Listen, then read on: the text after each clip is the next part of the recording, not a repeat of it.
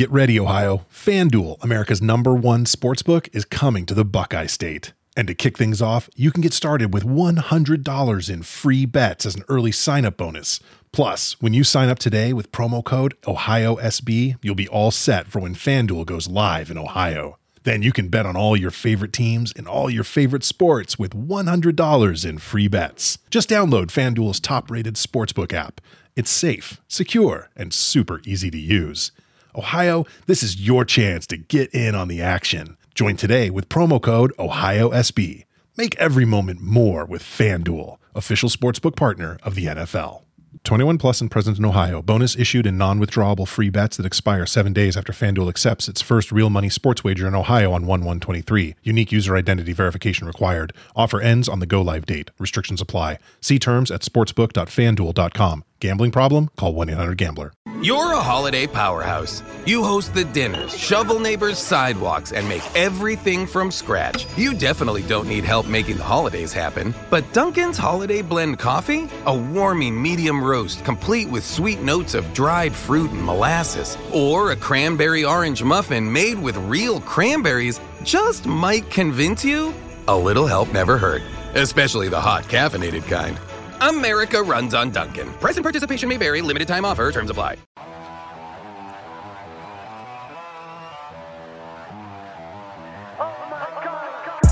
First time in a long time, but it seems like just yesterday when we were side by side. Beast mode, no one's blocking our way. These other guys tried it, but them man ain't got the skills of Braden and Davie, brazen and raging, bringing you the thrills and spills. Right here in full gear, about to blow up like TNT. Us man are too sweet, Brady DVP, the BD elite. Right here in full gear, about to blow up like TNT. Us man are too sweet, Brady DVP, the BD elite.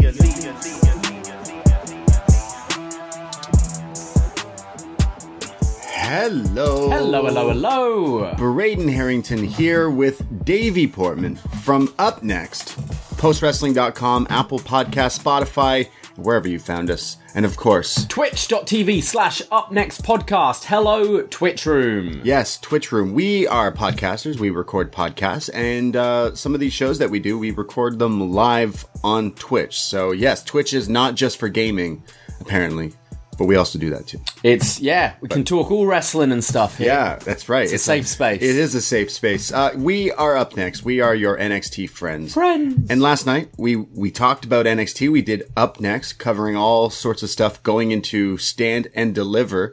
Uh, right off the bat, some some news. I we haven't talked about this in a while, but NXT used to do this thing where they're like. Oh, upNXT goes live right after the show. So let's wait till they're done and then Yeah. release a story that has to do with like changing the course of the week or whatever. Last night, NXT goes off the air with Kyle O'Reilly and Adam Cole being pulled apart. And then Adam Cole decks William Regal. Hmm. And Regal's like giving him that look. So clearly we're getting William Regal versus Adam Cole. Or a next week. tag, Regal and HBK. we we do wasNXT on the Patreon, and we're in this like there's this storyline that's gonna kind of ramp up where we are, where it's Chris Hero and William Regal. Regal, yeah. So I'm pretty interested. I I don't know. Kyle I- he, he, uh, Kyle looked like he was mad, but Regal didn't hit him back. He No. just, you just I I still think we might get like an added stipulation. Like Okay. like a loser leaves, Right. something like that. Like Regal's like, you're gonna put your hands on me. Like, I'm done with you two. You can't be in the same place together. damn. So, So- what you think Cole's going main? It'll be a call up, yeah. Yeah. And then you can have Finn with the, uh, sorry, Finn, Kyle with the win over Cole, chasing for the title again. Yeah, true. It's kind of where I see it going. Yeah, I can't see Kross winning. It doesn't make sense to me now. Uh, Finn's too hot. Uh, Yeah, yeah, so so that that's kind of a story going into there. And again, we'll be doing these watch-alongs and, and post shows for both nights of Stand and Deliver. So two nights of Takeover, and we'll be doing watch-along and post shows. So twitch.tv slash up next podcast. You already know, but uh, that's all the NXT stuff. But we also talk about AEW. We do, That's yeah. what we're here for, and that's why we do BD Elite. It's kind of a little up extra, if you will. Um, I, I, well, actually, before before we do go into some AEW, I know that everyone's. I'm seeing so many memes and and tweets about uh, the Peacock censoring stuff on the WWE Network. yeah, bunch of stuff censored. Um, Vince McMahon, 2005. yes, uh, the Trump episode of Raw Uh, I, I reckon there's, there's What loads. Trump episode though? What did he do? I think he was guest when they were doing the guest hosts. yeah, didn't he? He owned the company or something, Probably. right? Some stupid Probably. Some- something. So they would have to remove a lot of him. Yeah, I I personally don't really agree with that. I think you should put like disclaimers at Yeah. the beginning. Uh, I I don't like the idea of wiping out history. We should learn from it, even with TV. I Right. think you can have. We've learned as a society this is inappropriate now, but this is how things were in 2002 or 2005 or whatever it is. Um, Is it very WWE of them to pretend never happened? Is that what they're trying to I do? don't know. I doubt this is a WWE decision because it's Right. not like they've been there on the network the whole time. There's been little edits here and there, but in general, the stuff has been on the network. Yeah. I just feel like the Americans have a real raw deal at the moment with this network thing, which are just simple things. Like recently, we've been doing uh, watch alongs on Twitch of Thunder from WCW 98, or we've done WWF 92 Superstars and just random pay per views as well. You can't go back. You back can't go back yet. Eventually, I guess the plan will be, but if there's going to be so many edits and things on all these, um, It's weird. I, I work. I feel bad for people. Yeah, I work at a TV station and we air a lot of retro programming, like Gilligan's Island and 80s sitcoms Hmm. and stuff like that. So I'm very well versed in sitcoms lately. But a, a lot lately, we've been adding these billboards that play before certain episodes. So part of my job is to flag things that I, you know, jokes that wouldn't fly Are inappropriate. Yeah, That things like of thing, that. yeah. And we have these billboards, and I think we've talked about it before. Where one time we were watching NXT and Rush Hour came on Hmm. afterwards, and they put they put USA Network put up a billboard like, "Hey, we all love our buddy cop comedies, but just remember this is from such and such." Instead of the, the one we air at work was similar. It says instead of pretending it didn't happen, we're going to air it.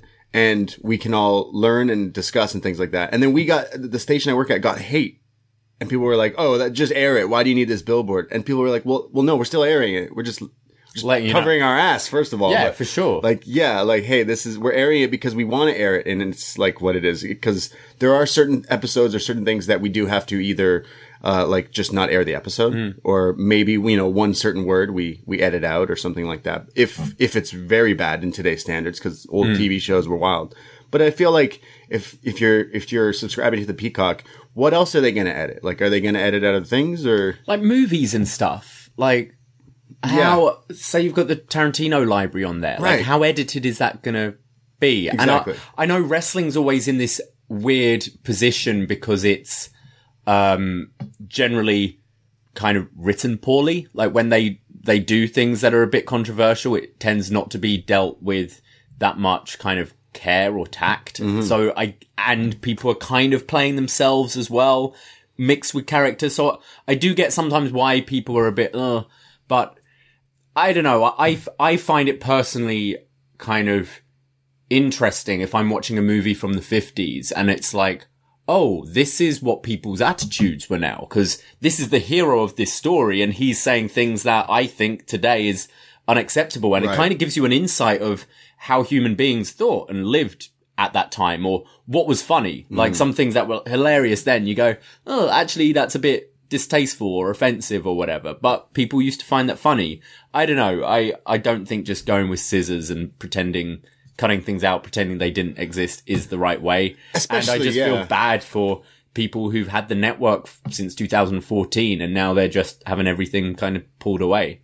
And you're, st- I mean, you're paying a lot less for Peacock, but you also maybe you want Peacock because you get all this other Hmm. like content on it and stuff like that. It's different for us. We're in Toronto. We're in Canada. We use like I know I have Netflix. We got Crave, which is essentially our HBO. Hmm. Crave Canada here, and then we have Prime, which also has stuff. But neither of those. Netflix used to put wrestling on it back back in the day, and then of course we have the network, but you have to get it through the station, the, Hmm. the actual station, to get a login, which I think is so stupid. Uh, Yeah. So we, you know, we use VPNs. yeah, I, I mean, I'm very lucky because my PlayStation's British. UK, and my credit card, like my account, it's signed up to the network is Right. UK. So I pay a couple of dollars more because of conversion, but Right. uh, it means we don't really have much of a problem. yeah. So uh, I guess we still continue on this route, on this Yeah. UK one that, that we use. Cause we, we do so many other podcasts. Like this week, we're doing a Patreon show on Canadian Stampede and Up Yours with Brent Nicol, world champ, world champ. And it's like, if we were in the States, we couldn't be able to access Yeah. because we wouldn't be able to go on the network. So sorry, people who have to go on hunting. Yeah, yeah. I mean, you probably could find I, I mean, it. you can find these easy enough. If, think if so. you know how to use the internet, you can find these things. Yeah. But I would say random episodes and like I don't know how easy it's going to be to find some things. You know what I want? They, you know what they need to put on Peacock? Uh, the Destruction of the Ultimate Warrior DVD. They. Where's that DVD? yeah. Uh, I, I, I don't, uh, I don't know if the, the censorships affect me. I just think, I think it's petty considering WWE. It's like, no, you should own up to some of the stupid, dumb shit you've done before. Don't try to Yeah. pretend it didn't happen because, Yeah. because you did it. And definitely, I'm definitely meaning some of like, the Vince McMahon stuff. For sure, To be completely absolutely. honest. With that, someone, someone's gotta be c- like QCing over this content. Maybe they've never seen WWE before. And just sighing They like go, "Ugh." I think I've told you on, 99 to like 2005 they're just like oh there's more I think I've mentioned this story at least to you, but uh, and I don't know if it was on the air. But uh, I used to work at Fight Network, and we would get so many different properties of wrestling and fighting stuff like that. So we started getting ICW from over there. So I would watch it every week. I told all the people at work like my job was to quality control that show and and stuff like that. But I got I would watch it all the time, and then I saw Session Moth Martina. Uh, come out and start putting condoms on her hands and starts using condom mandible claws. And I'm like, "Well, she's being safe it's, she was, Yeah. she was, but I was like, ah, we're airing this at like a kind of 8 p.m. kind of thing. Like maybe we aired it later. Like, 8 p.m for condoms on hands I don't know. Come on. So I, I I had to mention it to my boss, like, hey, like, you know, I love the show, but th- I thought this was kind of weird. And then she like watches it fully with me. And like, yes, she go, she gets like rubbers out. She's putting them in people's butts. She's putting them in people's mouths. It was, it was real. It wasn't something for me. It's like the Priscilla Kelly did the, the whole, what, the tampon thing. Mm. You necessarily might want to not air that on TV. yeah On TV. i don't know about condoms then though It was like i'm watching a show where people are pretending to hurt each other i'm watching violence and i'm getting offended It by someone putting condoms on their It hands made me feel like I remember she kept putting like putting it down people's pants and then putting it in people's butts and stuff. That i mean if it's going up someone's butt it made I- it made you me of all people, Right. me of all people, it made me go, ooh, that's that's Okay. a little testy. And they were like, yeah, we we need to like get an edited version of this. So hmm. they they asked ICW, they're like, hey. Is there any way we could not air this segment like this is? And they're like, "Oh, absolutely, yeah, yeah. Well, here's we're sending it's you." an- important. It's important for the character development censorship, boo, censorship. You know me, I'm not a prude, but it definitely like Sure. rubbed me. And in fact, I still went on to. I love Session Moth, and I, I think finally she's in the Ring of Honor getting some stuff done. But I'm like, uh, you know, maybe for not TV, but for a network, I pay for something. Like, yeah, Mm. I'm, of course, I want to watch all these different things, but uh, yeah, censor, censorship it sucks. Um, another thing, Orange Cassidy got a theme song. Yeah. Tony Khan first he buys Tarzan Boy for Jungle Boy, and now he he has he couldn't get uh, Jefferson Airplane for Jefferson Starship. yeah Starship Airplane for Orange Cassidy. I, apparently they highballed TK. They were Right. like, yeah, give us this much, and he's like, I just can't. Nope. Like, no, come on. So instead he got uh, Pixies. Where's my mind? Okay. So I'm I'm kind of Pixies on a wrestling show sounds. I can't think what the song is, but I'll give it Uh, a listen. It's the Fight Club song. Okay. Cool. Ooh, that one. Right. It's yeah. Uh, so I guess it fits his his like chill character. Yeah, I like that they're getting proper Yeah. songs and stuff for people. I think it's good. the reason I bring it up is because they buy Jungle Boy a theme, they buy Orange Cassidy a theme, but Pinnacle just gets this generic brand rock song. For now, yeah. I would I would have bought something heavy for that. I don't know, some Motley Crue or something something to piss Jericho off even more. Hmm. buy a rock song from the 80s. buy a Judas song. buy a Fozzy song. Yeah, yeah. A, Fozzy Judas song, song. or come out to Judas. Yeah, that would be great. Uh, and I'm, I'm interested. I like seeing real songs used in wrestling and Pixies in a wrestling show in 2021 is pretty crazy. So, um, cool stuff. Let's go into Dynamite from March 24th, 2021. And we start off with Kenny Omega, the world champion here in AEW, going up against Matt Sydal. This is the match where Tony Khan was like Nine days. nine days, nine days. What was his deal on that one? In nine days, nine days of AEW Dynamite on TV on TNT. Nine days, nine days. Where was Tony's mind there? Uh, realistically, he was losing it. So this is the match he was hyping up, and it's Kenny versus Matt Sydal, and they call this like eliminator thing because if Sydal gets a win, he instantly gets a title shot. That's how it goes here in AEW. Yes, which I think is how it should go in every wrestling. it seems to be the That's case the rule most of the time. Yeah. So Kenny Omega starts uh, beating down on Matt Sydal. There's a great sign in this in the crowd because they do have people here, uh, which is nice to see. And it's Kenny is gonna beat up a hippie. Yeah. Was that a planted sign? It's very know. funny. I, I love it.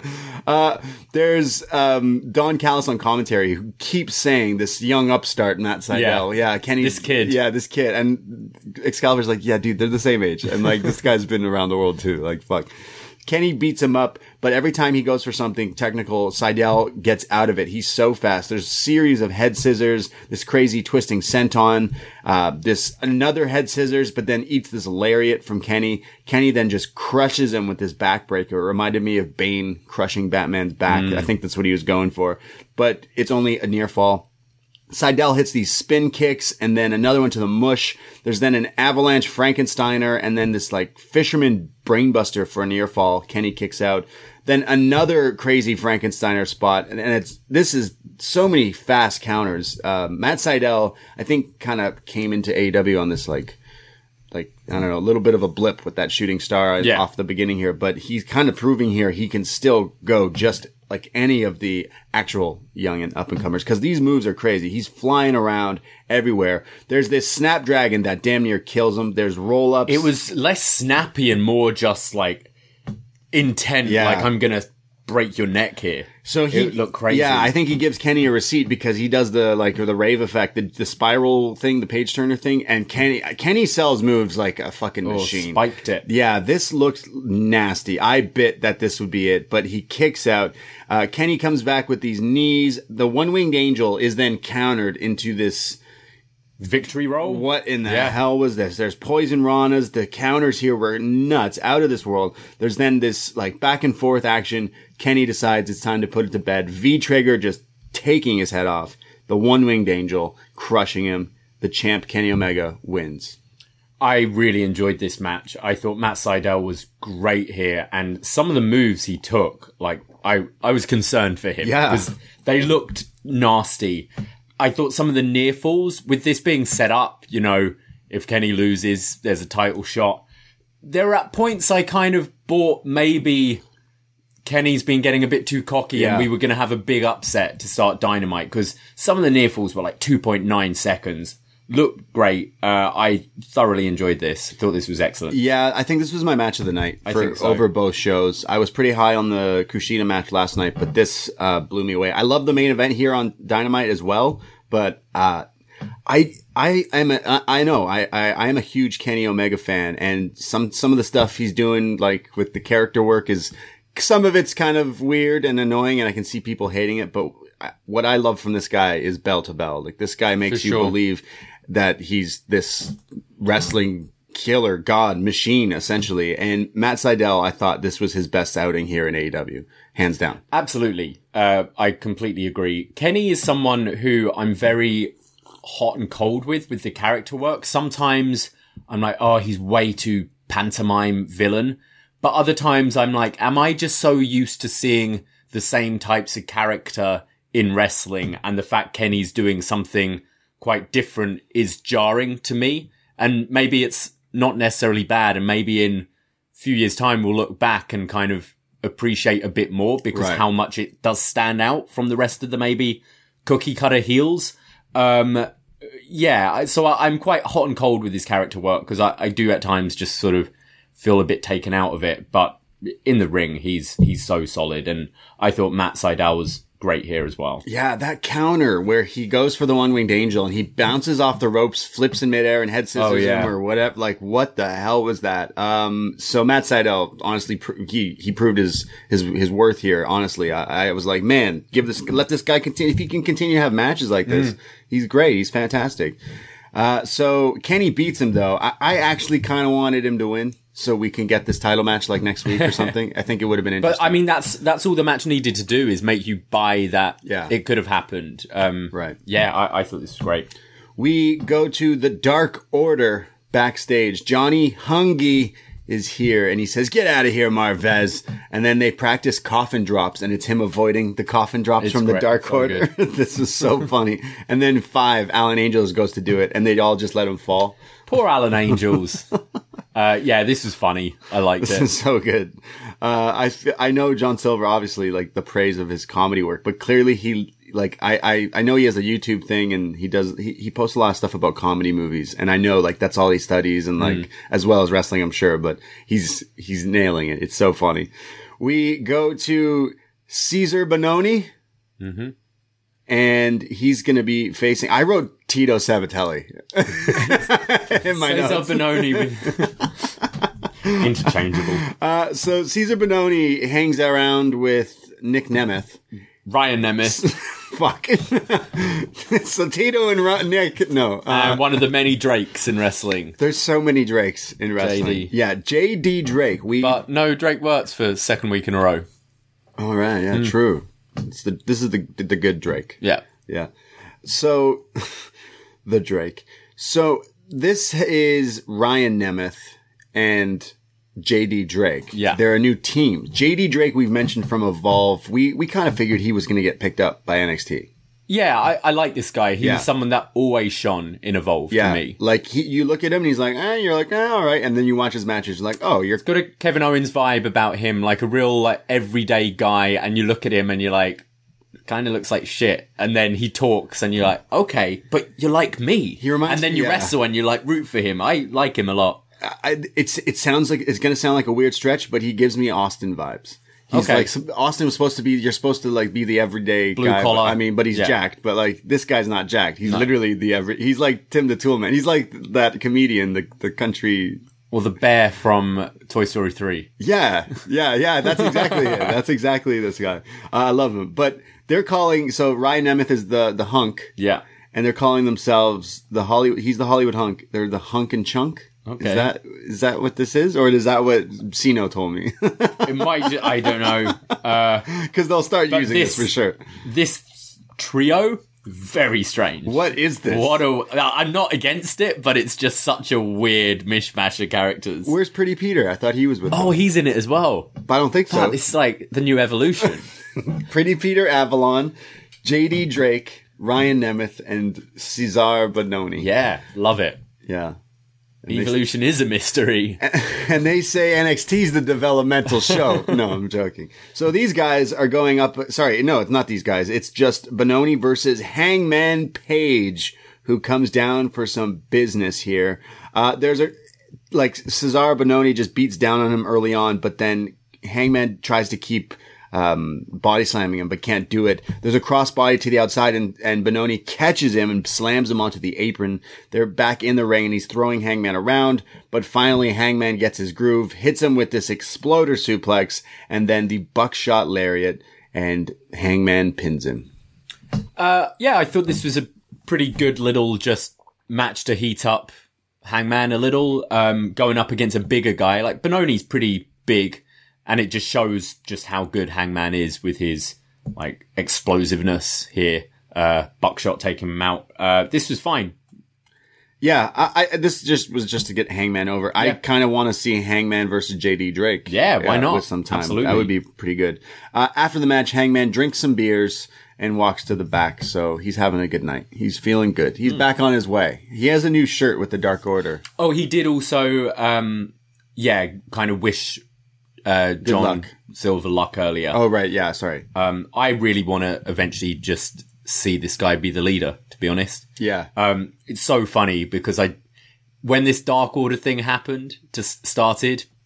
If you say to me in like a year or so's time, you're going to want Hangman Page to be the leader of this faction, you just laugh, wouldn't you? Yeah. Whereas now I'm like, yeah, I want him to finally take that lead role in this faction and be the champion. I think it would be awesome and a real like, feel good moment for the Dark Order and stuff. Uh, I, I'm loving this story right now. They have a new T-shirt. Where it's like in the Dark Order font mixed in with cowboy stuff. Oh, yeah? A cowboy boot, and it says, "I got friends in dark places." Oh, I think it's really. we went on a little country kick the other week and we were playing that song for sure, weren't we? You guys, lockdown and pandemic's getting to me. I'm listening to country music sometimes. I get so high, I'm like, you know, it'd be Cause great. I got friends in low places. Yo, uh, there's yo guilty fucking pleasure. Laugh at me all you want, wrestling fans.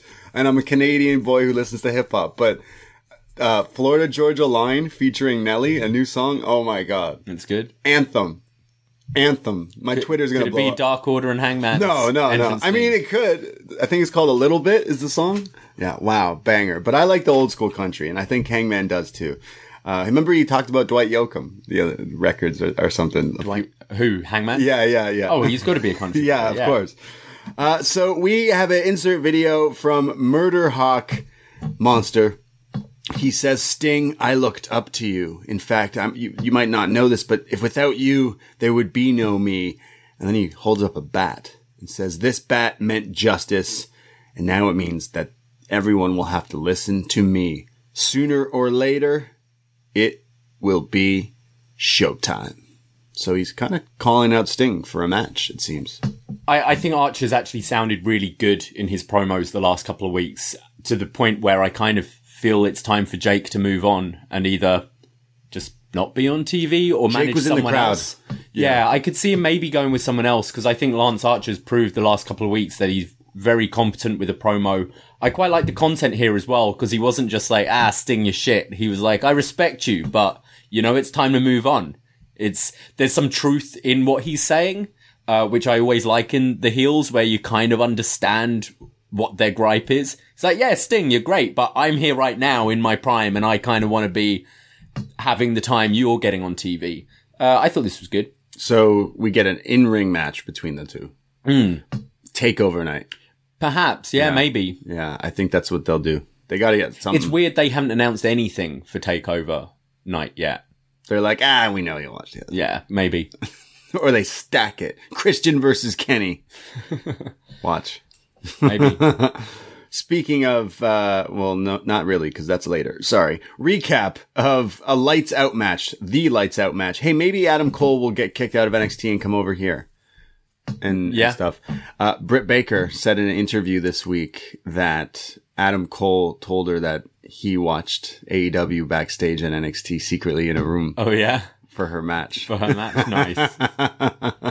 That's what Britt Baker said. I didn't say. it. I mean, it's so it's so pathetic if you get in trouble for Yeah, that. yeah. Like, sorry, my girlfriend's in a main event right now. I'm Yeah. gonna watch that. I don't care if I'm WWE. You're telling me none of these guys watch the other show? I reckon so many of them I bet there's a whole party of them, especially so back. many of them are just mates with them. Yeah. Like, do you want to watch what your mates are doing every Wednesday? Of course you do. yeah, of 100%. Uh, I, even back in the day, Nitro and Raw, I'm sure people were watching Yeah. this, the other stuff. But yeah.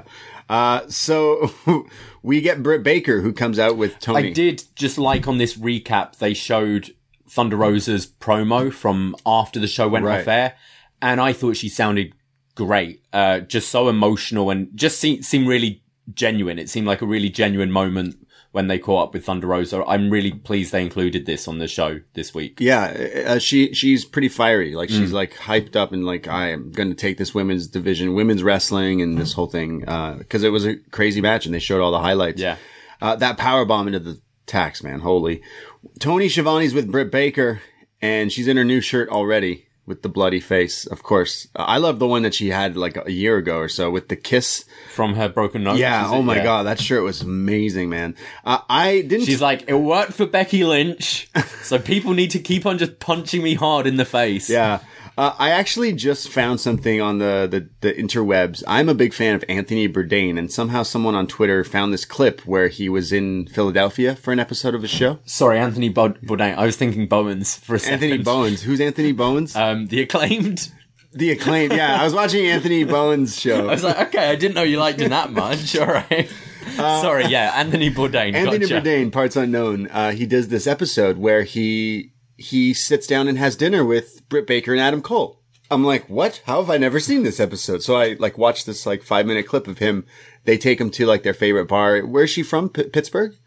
Mm, that sounds about right. Yeah, Yeah. so she takes them to like a famous spot there after the wrestling matches and stuff, and they he's he basically is like, I don't understand wrestling, like I Mm. think it's fucking dumb, and he's like, sell me on it and stuff, and they like explain. They're like you talk about food. uh, he he's, he does say that uh, he didn't quite get it, but he has kids, Mm. and his kids were like, "You got to take us to like this show in L.A. somewhere." He's like, "Yeah, sure." So he goes, and WWE were like, "Oh yeah, like free tickets, like all this stuff."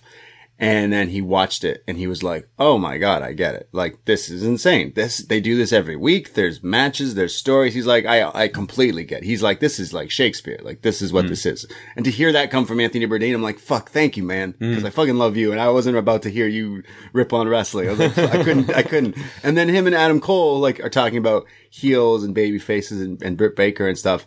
And it, you definitely check it out. Someone, nice. someone Yeah, clipped it. It's only like five minutes of what I've watched, and it's from an episode, and it was it was just interesting to see Adam Cole and Britt Baker. Not only as uh, like a couple, obviously, but as wrestlers, kind of just explaining why they love What it wrestling and, and what and- they is. And Yeah, I was that like, sounds cool. I was like, hey, uh, Britt Baker, you're you're both of you, Adam Cole and Britt Baker, you're both born to be stars Mm. because this clip is like got to be five plus years old. They're on the indies at this time. They're talking about how important indie wrestling is. And I'm like, oh, we'll see about that. Uh, so ba- back to Dynamite though. Britt Baker and Tony Schiavone here. Britt in her new shirt, and the crowd are just giving her the standing ovation. It's kind of like Edge Christian and uh, Matt Hardy and Jeff Hardy. Yeah. the, the, the night the after. night yeah. where they're like, yeah, that was good. Yeah, and she's like, "That's it? That's the ovation I get? Come on, you can do better than that." And Thunder Rosa, you should thank me that I let you be part of history that I wrote in my own blood. Everyone's talking about me. All these people, Twitter, everything. Mick Foley, hey, thanks for the thumbs up. In 20 years, I did in one night and became a hardcore legend. I'm the biggest. I did in one night what you did in 20 Sorry, years. yeah. I'm the biggest hardcore legend now, and I put AEW on the map. And AEW are only the second most important letters here. The first being D- Okay. uh, DMD. so are we getting Britt Baker versus Mick Foley on this channel? He's tweeted. While Adam Cole faces HBK or William Regal on the other? That's the head to head I want. Foley's not under any contract, is he? He's got to be No. legends or some shit. I don't know. I don't think so. Uh, I thought this was a great promo. I, I, I think the, after that match last night, uh, last week, they, they could t- take a chill pill here, but instead they're like, yo, Britt, just go get even more heat. There was no Reba. It was just her being the badass. Yeah, this was great. I think Reba's great in her doses. I think her and Britt are very good at the comedy, but there are times when you need to leave the comedy at the door and cut a serious promo. And this was the perfect follow up to last week. She's great. She's going to be such a star. Um, I kind of just want Shida to drop this title so we can have Yeah. the Brits and the Thunder Rosas and that as a main event. yeah, Like definitely. the title main event, I mean. Yeah, these two, the, one of them should be champion. Like Kushida, n- just it's been a cold for a while now. Yeah. I feel like they need to make some switch ups. Uh, I liked the line about Mick Foley, and Mick Foley's tweeted like, "Oh, not gonna lie, that stung." when he said he was watching live. Uh, imagine they would book it, Foley versus Britt. Britt Baker? As long as we get Shawn versus Adam, yeah, Yeah. both nights. I thought this was a good promo from Britt Baker. Um, I'm interested to see where they go with the women's division here. It feels like they're going to take this turn, especially with, off such a high last week. They should focus more on their women's wrestling. Absolutely. Like, Absolutely. continue pushing it because the talent is definitely there. And, Yeah. and if Britt's leading the charge, if Thunder Rosa is leading the charge, then like, yeah, fuck You're yeah. starting to see things connect with. Uh, we'll get to Tay Conti later, but you're starting to see like the women. Suddenly, things are clicking in this division for different characters. Um, I think Deeb is injured right now. I heard right, but you've got the likes of Deeb, Thunder Rosa, Britt Baker, Shida. Nyla's been putting on some good stuff. Tay Conti now has been putting on good stuff. It, it's definitely getting there. This division. Whoever holds the title is just going to be keeping it warm for the alien. Statlander. I love Statlander. I'm waiting for her to come back. We go to Christian, who's hanging out with Brian Pillman Jr., the Varsity Blondes, Griff. You know, you know why Christian's hanging out with Griff Garrison. He thought he was Edge. He thought he was Edge. Uh, and is it Dante Martin from Top Flight? Yeah. He's there. Christian's like, yeah, hey, what's going on? I'm Christian. And talking It's to like, them. how's Darius? Can't wait to meet him. Hope he heals up. He says, look, guys, obviously I know a lot about tag team, so like I'll give you any advice that I can. But he's interrupted by Frankie Kazarian. Yeah, Kaz. He says, oh, hey, Frankie. He says, Christian, you look great. And uh, I love your new t-shirt and your slogan, outwork everyone, but everyone knows I live by that slogan. And when does that work part actually come into play, Mr. Cage? And he's like, well, you're not going to be turning into cranky Frankie, are you? I don't know if you watch Being the Elite, but Right. that's, he's got Okay. anger issues on that show, Gotcha. essentially.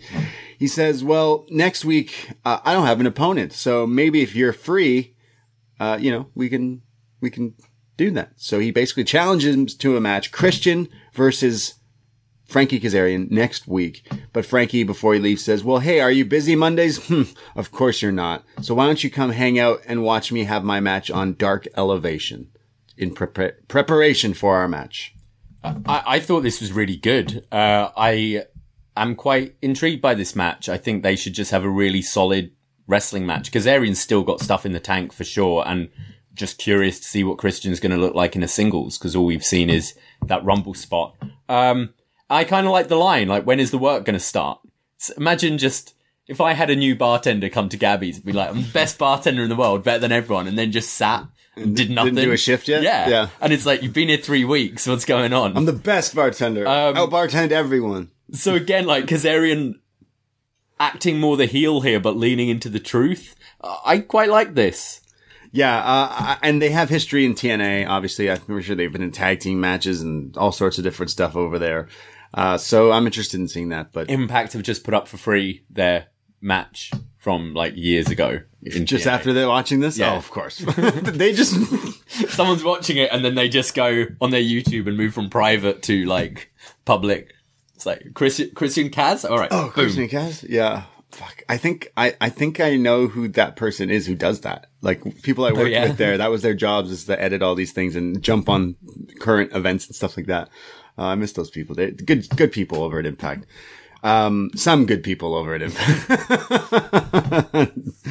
we go to well, we we had uh, the the crew hanging with Christian backstage, and we now we know why. It's because they have a tag team match up next.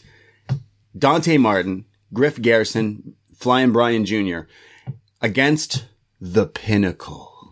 Yes, Shawn Spears and FTR, and MJF, Tully, and Wardlow are hanging around uh, ringside here.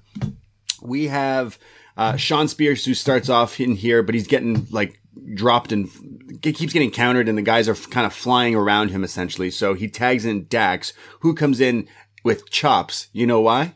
Because he's the axe. He's the axe. Dax the axe. Dax the axe comes in, chopping around. I love the dropping chop where the guy's laying down and he like it's not it's like he's going for the headbutt, but he goes like chops you. It's great. Uh, but there's double super kicks from the good guys here, and then this double springboard moonsault from Dante. Griff hits the double spear. He's, he's like Christian told me to do it. Cash the bash. Dax the axe. Uh, so while the, all this is happening, the commentary like, this is the first time we've seen Pinnacle in action. And like, yeah, it, it is. Why are they getting beat up by these guys? yeah. so eventually it's like all this distraction and it's Shawn Spears who hits the C4, the Death Valley driver, which looks tight. It's, it's a sick C4 DVD here on Dante and Shawn Spears picks up the win. Uh, I just, uh, no disrespect to Dante Martin, Griff Garrison and Brian Jr. I think they're bright young stars and I want to see where they go in wrestling. But this was not the right call. These guys should have just got destroyed by Pinnacle. for the for the first match, yeah. Down the line, you can do a bit more of a competitive one to really try and get these like Yeah. the kids over. But here, I, I'm completely with you. This is the first match from the Pinnacle. Uh, I could see what they were doing. I, I think they're probably aware of criticisms of Shawn Spears, so they're really trying to make him look like a threat by having him win. And I, I'm with you. I thought the DVD looked cool, but they should have just FTR should have just destroyed these guys, then tagged in Spears, who just like squashes them. Right. Um, and it's not like it's it's the Varsity Blondes and Dante. Like it's dark talent, you know, really. Like they're good, I like them, Yeah. but this you see what happened with Drake Maverick on NXT yesterday. Yeah. I don't think anyone's worried about Drake Ra- Maverick. Yeah. It's that's what you needed. You needed that just Volta style squash here. It just, it didn't make sense. It made me go, you guys suck Yeah. right away. it's like, oh, you're not working You well. can't even, yeah, you're not working really well because you can't even beat these guys. Yeah, like, I, I- could beat these guys. Like, I don't understand. Yeah, It's just weird. I'm with you. It should have just been a really quick squash. and again, I'm- or against more competitive or more of an established team. Like if this was SCU or something like that, yeah, sure, have Yeah. it go a bit more back and forth. But it's it's these fucking. it's a tag team and one member of a tag team. Yeah. So it's like, it's just, it's just weird. They mm-hmm. should have just crushed them. And I know maybe we're getting too like deep into this, but it totally, the match felt like they were just got beat up the whole match. They didn't look impressive. They didn't look impressive at all. No. The only move really was the C4 at the end. Like, Yeah. realistically. And right away, I'm like, ah, this isn't the way I envisioned this at all. No. These guys are supposed to be this dominant team and they could barely, they struggled here to beat these guys. Yeah. I'm like, well, maybe it's, I don't know. It's that springboard shoulder block, isn't it? That, it's a springboard clothesline from Brian Jr. Does he not do the shoulder block as well? No, that's LA Knight's new move. Oh, great. we have them talking now with a mic. Dak, uh, sorry, they, they, uh, it's Dash who has the mic and says, it's not a name, it's not a group, it's family. I don't have a wife and kids at home, so these boys, they're my family now, and I live for them. These are the men I will die for. He's like, yeah, I, I don't have kids. Yeah. Fuck it. So He's the anti Heath. Dak, yeah. I don't have a wife and kids. I do whatever I want. Yeah. This guy's living the dream. So Dax says, hold this, and makes Tony hold the mic and says, Inner Circle, this isn't no SNL sketch or stand up comedy, rom coms. The marquee says professional wrestling. And you come for professional wrestling. Well, you ask for the pinnacle when you come here. MJF grabs the mic and says, Hey Chris, how you doing? I hope you break the walls down. Well, the only thing you're breaking these days are the chairs you decide to sit on. So I thought that was really That fun. great, yeah, so good. Uh, so everyone should remember that when you're in the pinnacle, you're always on top. I I thought all guys sounded good here. Uh, the good promos, just yeah, the match maybe not so much. Who who originally said the the on the mark? Is it Ric Flair? The marquee says professional wrestling. I'm blanking on. it. So I, I should Maybe. be shot right now as a wrestling fan. Someone famously said it, and that's what Dax is like going off of Right. here. I thought all of them sound good. The Yeah. only, still the only issue is like, yeah, but you just couldn't beat these jobbers. uh, they all sounded great. It shows that even FTR are really good talkers. We we've known Dax's, but I was impressed with Cash here as well. Uh, I don't have a family. Yeah, I'm a wild card. I don't have kids.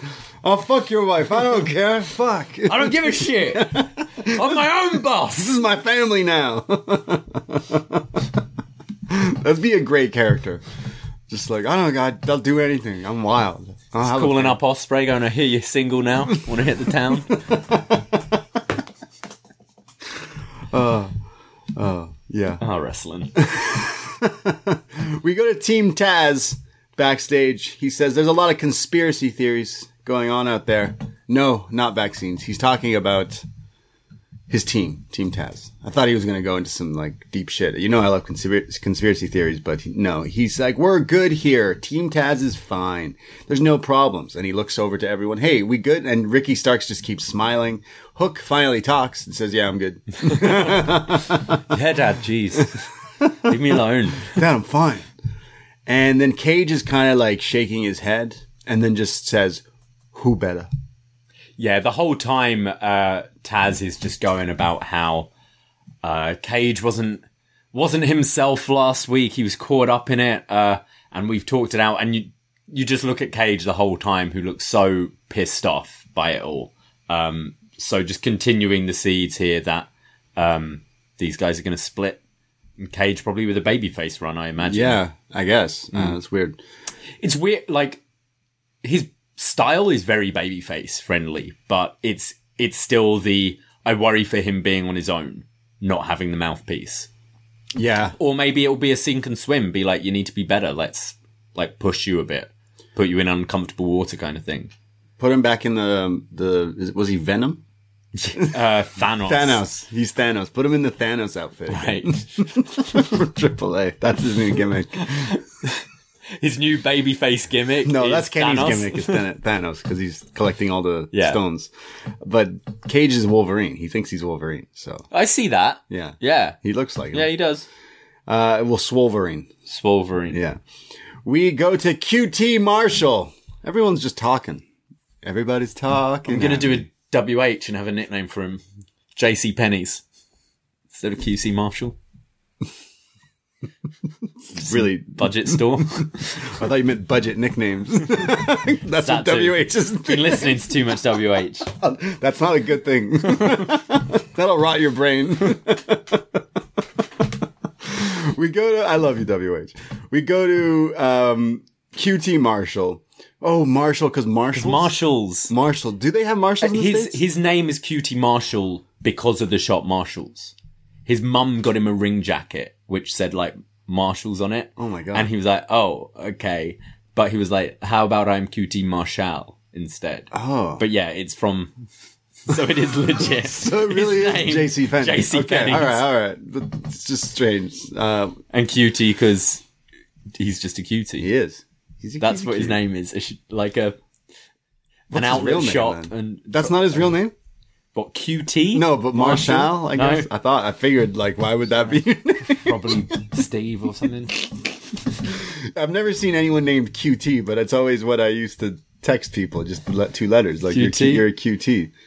It's my text. Michael Cuellari. Oh, so he's Michael Q.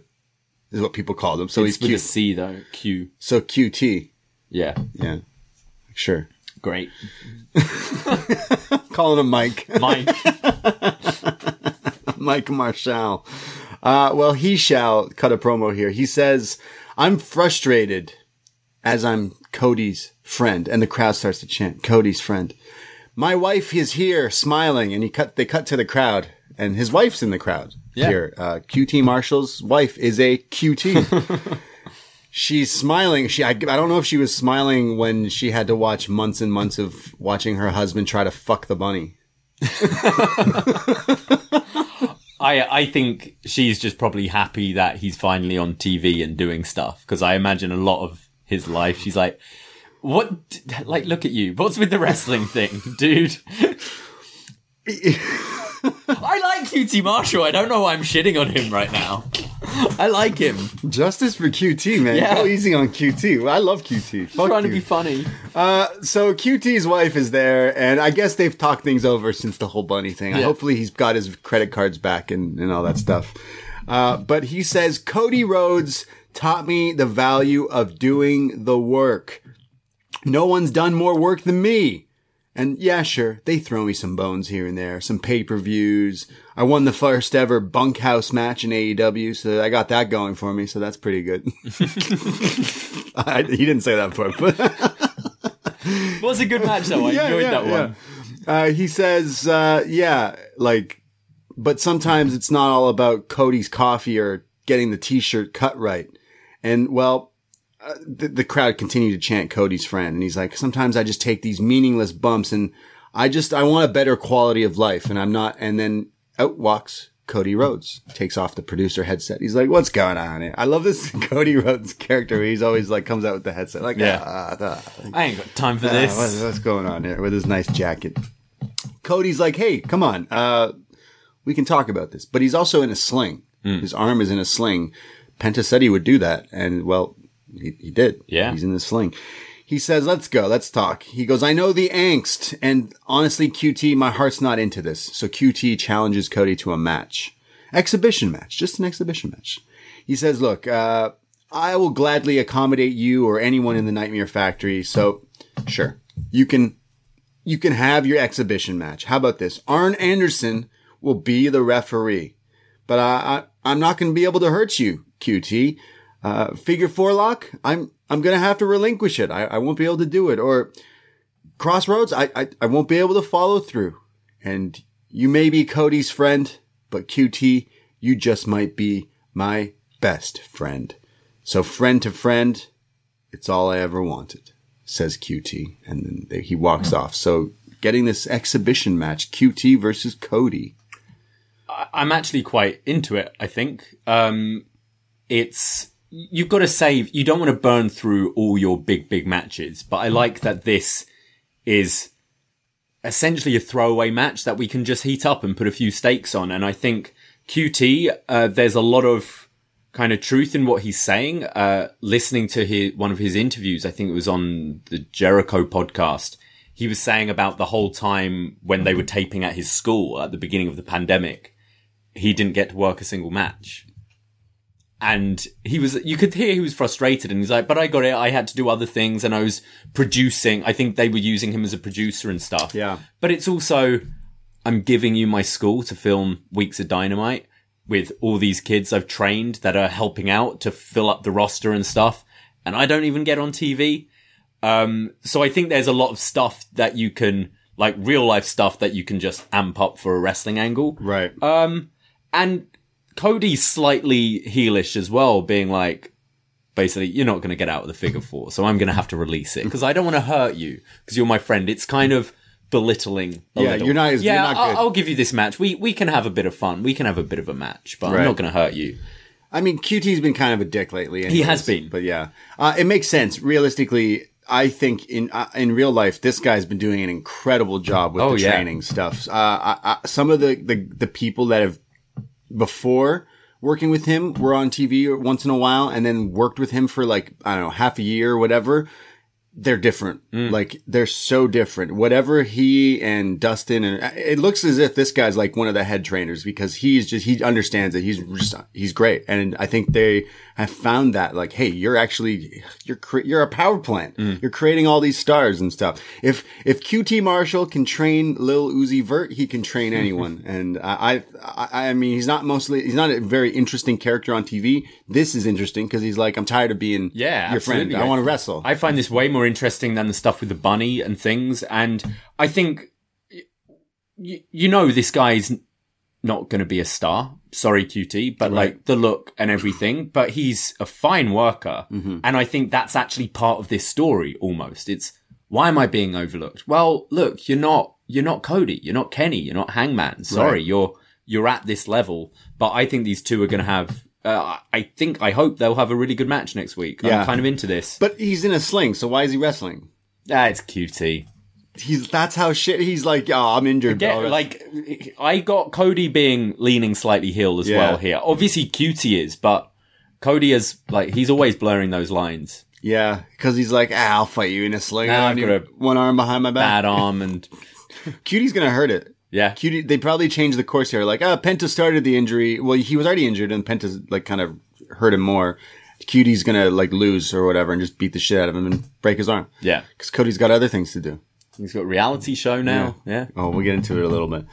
We go to our next match. Yes, a match. Lucha Bros and Laredo Kid. Now, you might remember this guy from AAA. He had that match with Kenny Omega just, uh, just recently, a few months ago, where Kenny beat him. Uh, and he kicked out of the One Winged Angel after three. I remember that, Laredo Kid. Kenny does too, I'm sure. Uh, which I thought was a stellar match. That match Yeah, was that was good. This kid is incredible. And we've seen him. Was it Fyter Fest the first year? Yeah. Or Fight for the Fallen. One of them. Yeah, Lucha Bros and him teamed before. Hmm. So Lucha Bros and Laredo Kid going up against the tag team champs here, Young Bucks and their friend Brandon Cutler. Everyone's friends. Just Everyone's friends. Even Brandon Cutler gets on TV. Yeah. yeah. Fuck it. Uh, they Tony Tony Schiavone mentions Matt Jackson's kids and family are here, like his wife and kids are here, and that he was talking to them earlier, and that his kids really love Spider Man. And that he's like, well, your dads are like Spider-Man, like they're flying around the ring. And JR just cuts him off and goes, Tony, don't scare the kids.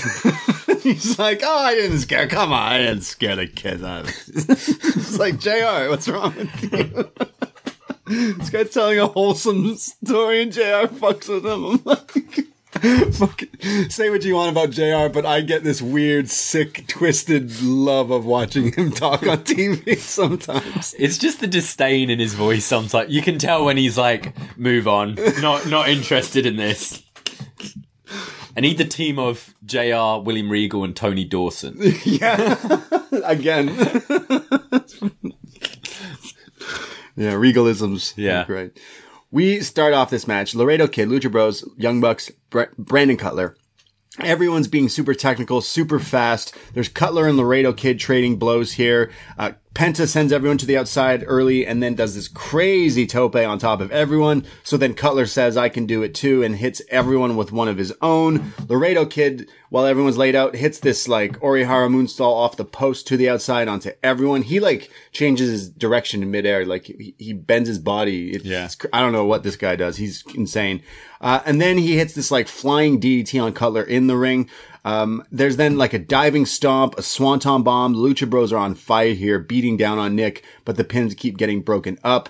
There's then like Nick Jackson and Rey Fénix just go back and forth, counter for counter here. It's just a thing of beauty, insane. Eventually they hit the assisted indie taker on Rey Fénix, but then it's broken up. Nick Jackson is on fire once again, does, does his crazy like corkscrews to the outside. Then this insane DDT on Rey Fénix onto like the apron or something, just spikes him. He does a full rotation of sending this. But while the Bucks are distracted being those guys, it's Cutler and Laredo Kid in the ring and Laredo Kid hits him with a Spanish fly off the top rope and pins him. So Laredo Kid pinning Cutler, the Lucha Bros and Laredo Kid beat the tag champs. I thought this was a really enjoyable match, kind of as you'd expect from these guys. Um, I liked the the teamwork from the Bucks and Cutler. Maybe I'm after that PWG show with Martin that we did. Maybe I'm a bit more kind of fond of Brandon Cutler, and Yeah. I, I kind of like the idea of these three tagging, and I I wouldn't be against seeing them tag again. I love the kind of uh, senton atomico, just keep on tagging out and everyone hitting that. Um, but yeah, like you know, you're not going to be disappointed where you see a six man with these guys involved. Yeah, I, I, I love all the, I, I think Brandon Cutler is like, uh, sorry to, we said QT is a good hand, but like Brandon Cutler clearly is Oh, like, absolutely. he's their friend. He does the BTE. He- like, he's not out of place there. He Yeah. does deserve to be there. I'd say. I thought he was good. I mean, you have Laredo Kid and Rey Fénix coming out and then Penta in the middle in this samurai outfit. Yeah. Which like one of, it just looks super out of place, but you're like, ass fucking lucha dudes. Like you look sick as shit. Like that sam, I don't know what the fuck to deal with that samurai thing, but it looks amazing. So sick. And then out come the Young Bucks and then Brandon Cutler's dressed like a dragon. Yeah. So, This kind of just felt like a exhibition match. Yeah. Obviously, Penta's kind of been heelish recently, but Yeah. I think Pac is nursing a little injury right now. So Okay. um, he was back with his brother here, but it just felt like six baby faces having a fun match, and I was for it. Do Do you think we're going to see more of Laredo Kid? Uh, I think so because uh, I, I I thought the match was fun too. I got kind of excited when I heard Laredo Kid was going to be on the show. Uh, I think they we need to see more of these guys. Well, we just might because after the match, Kenny Omega comes out and attacks Laredo Kid from behind, beats him up, and the the young bucks kind of like put a, a stop to it. And he says, "Hey, Bucks, three years ago we were family. Three years ago I had a choice." could have stayed in Japan. I could have went on to greener pastures in New York, but no, I chose AEW. I chose you, but you, you choose Cutler? You, you never choose me back. So are you with me or what? Too sweet me. Let me know that we're still friends. Hard cam, too sweet me. Right now, show me. Uh, and they, they, they don't want to do it. So they walk out on him. And Don Callis is like, Kenny, behind you. He turns around. The Lucha Bros super kick him, hit him with the, the package pile driver, penta driver, and stomp combo from the Lucha Bros here, laying him out, busting him open. Then out come the Good Brothers for the save. But Kenny is, the bad guy here is like left- Bleeding from the mouth as well. bleeding. He's kind of heartbroken because the Bucks like left him on red and he got beat up by the Lucha Bros. Um, I I know there hasn't really been any crossover like dynamite stuff on Impact, but I found it interesting that the Good Brothers were late to the save because on Impact this week they kind of got kicked out of the dressing room. Uh, they were trying to hang around the dressing room, and the the Impact boys were like, "Now we don't want you here." So they went back to Kenny's where they've been hanging out and knocked on the door, and he didn't answer. And they were going like, "Oh, is." is he there or is he ignoring us because we've lost the tag titles and therefore he thinks less of us now? So just, I found it interesting that the Good Brothers arrived late for the save here. They're always late. Yeah. They're always moseying on over. Just They're always drinking like, the "Eh, beers. eh." Um, yeah, I, this setting up a six man for next week. I wonder if we're going to get a another kind of singles match. Maybe Kenny defends the AAA title against Laredo Kid on Dynamite one week. Yeah, I think they announced Kenny and the Good Brothers versus these three next Yeah. week or something. Yeah. So that sounds great. Yeah, uh, that's that great. should be good. Uh, on being the elite, uh, the Good Brothers did give reasons why they're always late. Oh yeah, Things. Uh, first of all, they're always drinking. Yeah. And Luke Gallows says he's always late because before he does anything, he's got to knock one out. that's fair. That's fair. I yeah. We go. Jon Moxley said the same thing. He's like, before you make any decision, like have sex or knock one out or something. Like when we're, we're no, I'm not going there. But yeah, he's like, any big life decision you're gonna make, you know, moving house, stuff like that. He's like, before you put pen to paper, just knock one out. Sometimes you it just clears your mind. Yeah, you gotta you gotta come to decisions, and that's you know. Yeah. Yeah. Exactly. Uh, you gotta come. You gotta come to your senses. Yes. Oh god. we we get Jade Cargill, who is saying, "Hey, Red Velvet, I beat your ass, and we're both undefeated." Wait, what?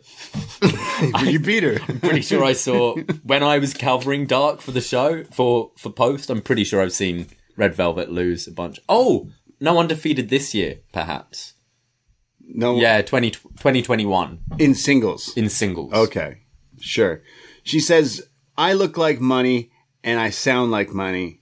So when you step in the ring with me, you step in the ring with that bitch. Eh. Uh, I thought this was probably the weakest Jade has kind of looked. It seemed like, hey, say this, rehearsed kind of thing, which is pretty uh, unlike AEW, but like, whatever. It's just a little quick video. But Yeah, I, I think she's definitely got potential to be a good promo, but sometimes it doesn't quite hit with me. But I still just think the the presentation of her has been fantastic, and I really like Red Velvet as well. So I, I kind of like that we're heading towards a singles match between these two, and again, just building that women's division. yeah, I'm interested in that match. I think Yeah. they're both, they could put on a good match.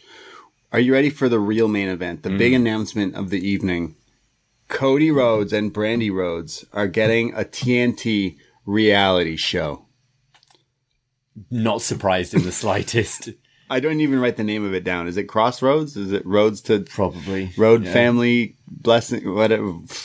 C- Roads. Yeah. What? What? Why?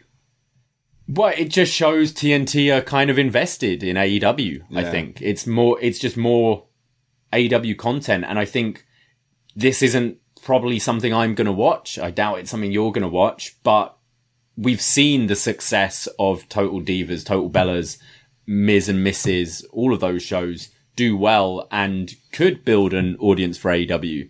If people are into this reality series, you might want to go, oh, you know what? I kind of want to check out what's going on on Wednesday. So I don't think it's a bad idea. I can't say I'll be watching.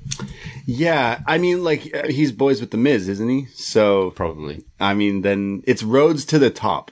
Okay, of course it is. I want a reality. I show. want QT and his wife to be on it as well. Yeah, and the bunny. Yeah. then I'm watching it. Then I'm definitely watching. Uh, if we had our own reality TV show, yeah. would we call it Total Balance? Total balance, absolutely. should we make a show for that? We Total should save Balance. that. Yeah. when? When do we have time we to start our own reality We show? got- we have behind the BDE. We got Total That's Balance. enough. Well, we're going Rhodes to the top. Wow, sounds great. Um, I don't know. Some of the, the, the, the reality shows, the wrestling, I think Total Divas helped bring like more of a women's audience to wrestling. Definitely. 100%. Like, like when, when I was, I've always watched wrestling, but when that show came out, so many women in my life were like, Oh, I watched the, the Kardashians and this and that. And I started watching that show. And now they, then they start slowly wanting to watch the wrestling. And then now they, they watch wrestling. So it definitely got people Mm. It's into worked, it. yeah, for sure. And the ratings for some of these shows now, like the Miz's shows, like crazy high because like there's not a lot else Hmm. on when it airs. But I don't know if Rhodes and here will get as much ratings, but people will watch it. I'm curious to see how it does. Um, yeah, I think both have a have the tendency to be a little unlikable at times. Yeah. But that being said, so does the Miz, and that show's been doing very well. So, uh, as far as I I'm aware. So yeah, we'll see. The only thing I don't like is I, I I think I mentioned it briefly yesterday, and again, sorry for being 2021 wrestling fan, but I don't like when things like I like things to keep in kayfabe. So like if there's crazy attacks, you shouldn't be on a Twitch stream the next day, or like you know, like, Yeah. that's just how I. I'm sorry, I'm old school in that way, but Cody Cody eventually is turning. So as soon as he turns heel, don't do this show. No, for sure. But also, a lot of this will have been, you know, as it airs, it will be stuff that happened three, four Yeah, months ago. yeah. So They're gonna just pull the curtain back even more, killing the business. AEW, no. I'm so excited. We have Eddie Kingston and Jon Moxley backstage. They're talking about the Good Brothers, and uh, that you know they're they were big in Japan, but this ain't Japan anymore. With your stupid two sweets and your tacky T-shirts. Uh, talking about the Bullet Club. He says he's got an injury. He's he's hurt his foot and he's in a cast here. But Moxley says, "How how good are you, good brothers? How far are you willing to take this?" And says, "We're willing to take you to the morgue." So he's they're making it known that as soon as he gets healed up, Moxley's coming for those good brothers. So that's a little feud we got going on, I guess. yeah, I, I wonder why uh, they're kind of taking Kingston out for a little bit. Is he not actually hurt? Uh, well, I don't know. They they obviously wanted to write him off for a few weeks with the explosion, and then did it with the kind of leg angle. Right. Um, oh yeah, right. yeah, maybe they're right. just resting him up, or maybe it's just a way to babyface him even more. I guess. I don't know, but yeah. uh, I guess we're getting that match again down the line. Yeah. We go to Nyla Rose versus Tay Conti, one on one here. Uh, well, Vickie Guerrero is ringside because you know she's with the fuck. What does she call it? Vic- The Vicious vixens. Vicious Vixens. No, Jade's in this group too now. I think so. I yeah. heard Shot in the Dark From Shot, yeah. Siino was telling me that Jade.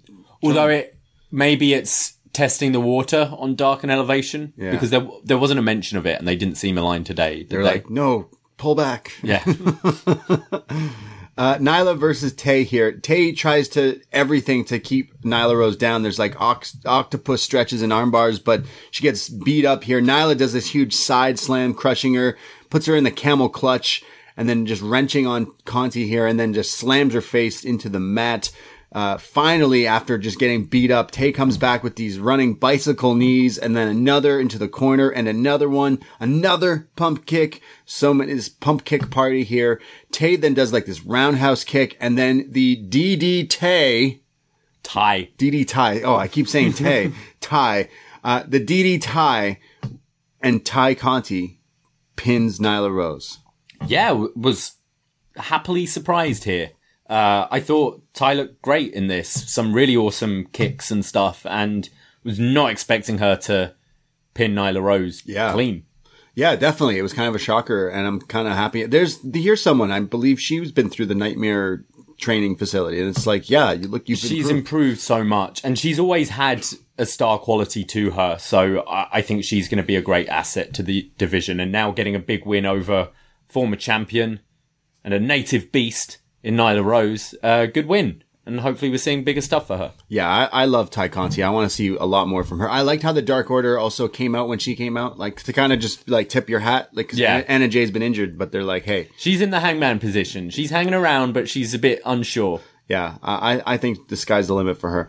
We go to, well after this. I think it's Vicky who holds holds her down, and Nyla just starts to beat down on Ty here. But out comes the AEW Women's Champion for the save with a kendo stick. But then the Bunny comes out here as well and beats down on on this. So it's just chaos breaking down, and it's because of the Hardy family.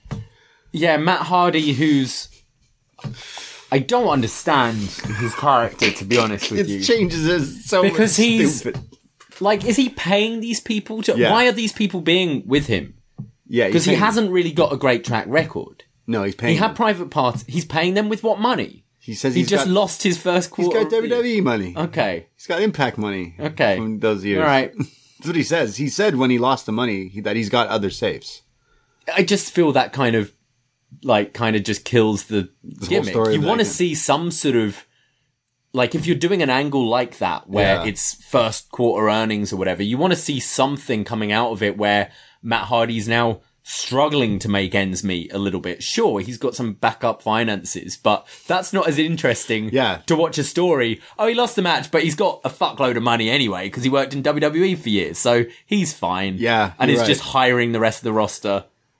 Realistically, like, because since this has happened, he's then hired uh, the butcher, the blade, and the bunny. Yeah. Realistically, when he lost all of his money, he should have went. Oh, I can't afford the butcher, the blade, and the bunny. I can afford Jack Evans. And Yeah.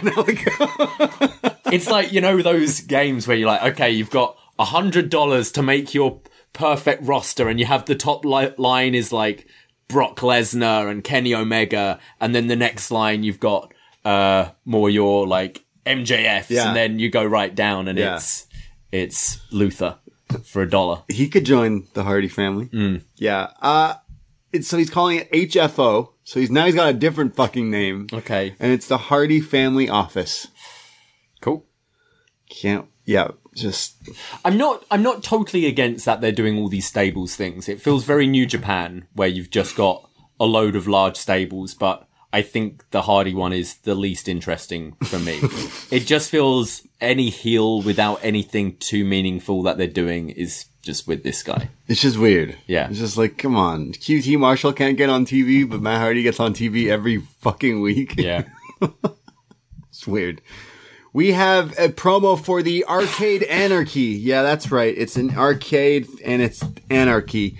Uh, there's back and forth insert promos in this promo video for this match next week. And Charles, Chucky T s- calls Miro Donkey Kong looking person and says that must make Kip, well, I can't say is what he says. I'm, I imagine he means Mario because then he's like, and then the princess and stuff and yeah. Uh, Miro then says, I'm going to beat you, Charles, and that walking Xanax, Orange Cassidy.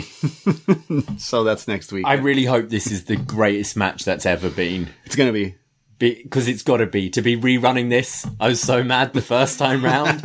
um, you've got the the gimmicks of arcade games now. I don't know. I I hope they surprise me. I think Chucky spoils it he's by saying the Donkey Kong. So, or, or what Mario thing, because We're gonna get the giant hammer. Smash Bros? Yeah. Yeah. That'd be funny. Um, if you, once you get that, you win. Yeah. It's over. It's over. Um, so if Miro's Donkey Kong, he's gonna beat up Mario and take the princess, or he's Bowser, or like something. Like, is he, is the storyline Kip, le- sorry, Penelope leaves Kip? Oh, oh, okay. Uh, I I see just the best friends winning and Miro eating Kip. Eating? Yeah, just killing him. Yeah. That's what I I hope. Arcade Anarchy. Can't wait. Next week. I did like the little graphic they had, like the 8 bit. Yeah, like, they look cool. Yeah, look cool. This could be fun. This could like the the guys are fine in ring. It's just I've hated this story so much. yeah. So I, I really hope they pull it off and kind of salvage something here. I hope they don't bust up any like real classic. Like if they got like a classic X Men arcade or classic Turtles in Time and they're using it as weapons, it's disrespect. just playing pinball. Pinball? Yeah. Oh yeah, yeah. Should we get one? Might have to. the new place? Never going to be able to play it in a place again, are we? Yeah. Wow. Yeah. AEW pinball. That would be cool. Yeah. Yeah. Make it up next pinball. Up next, pinball.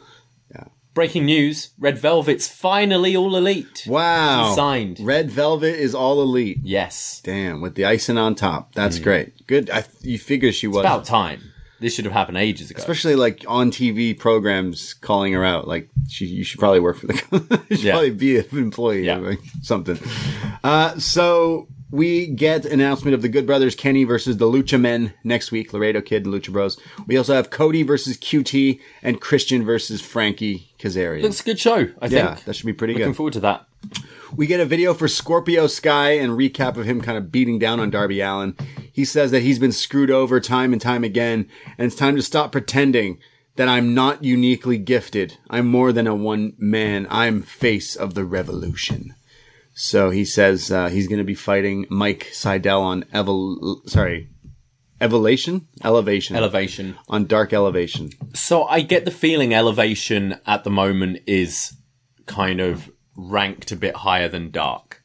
Because we guess. never we never really get things setting up for Dark, and we had two things here. We had Kazarian saying he's got a match, and Christian's going to be on it, and and now this Scorpio Sky match being advertised as well.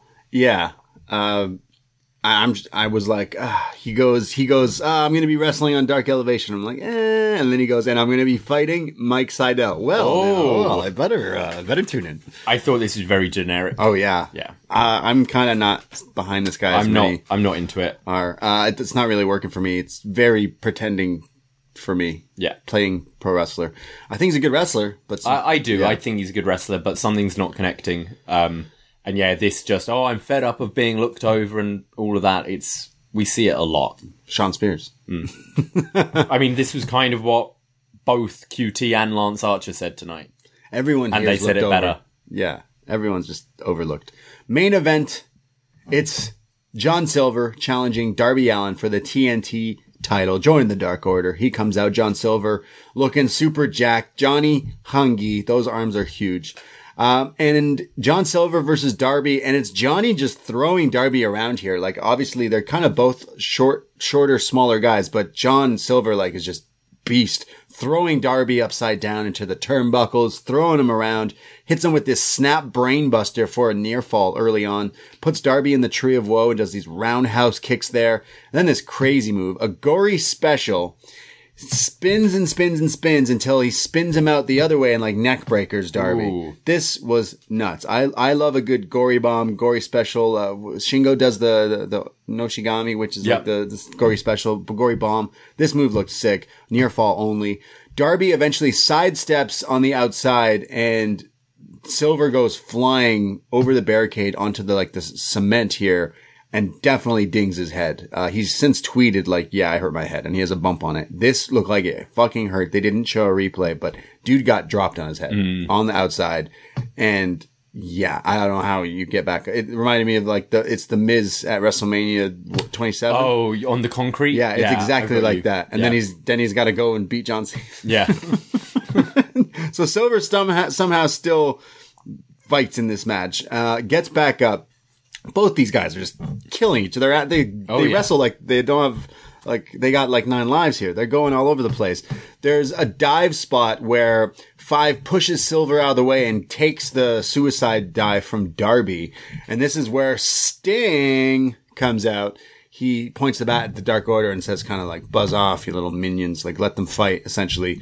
Um, and then in the ring, Darby and and John are going back at it. There's back and forth roll ups. There's the Stundog Millionaire that's countered into the sleeper hold, the Queen Slayer. Shout out Anna Jay here from John Silver, which looks great. And then Darby's trying to get out of it. Eventually rolls it into a roll up for another near fall. This crazy flying in midair DDT from Silver for a near fall. And then there's the, there's, uh, Darby who sends Silver to the outside with the Dark Order and it's the coffin drop to, to the Dark Order instead of hitting Silver. I think he's like, ah, He does it to Dark. Yeah, I'm gonna Silver's take you. Yeah, I'm gonna take you guys out anyways.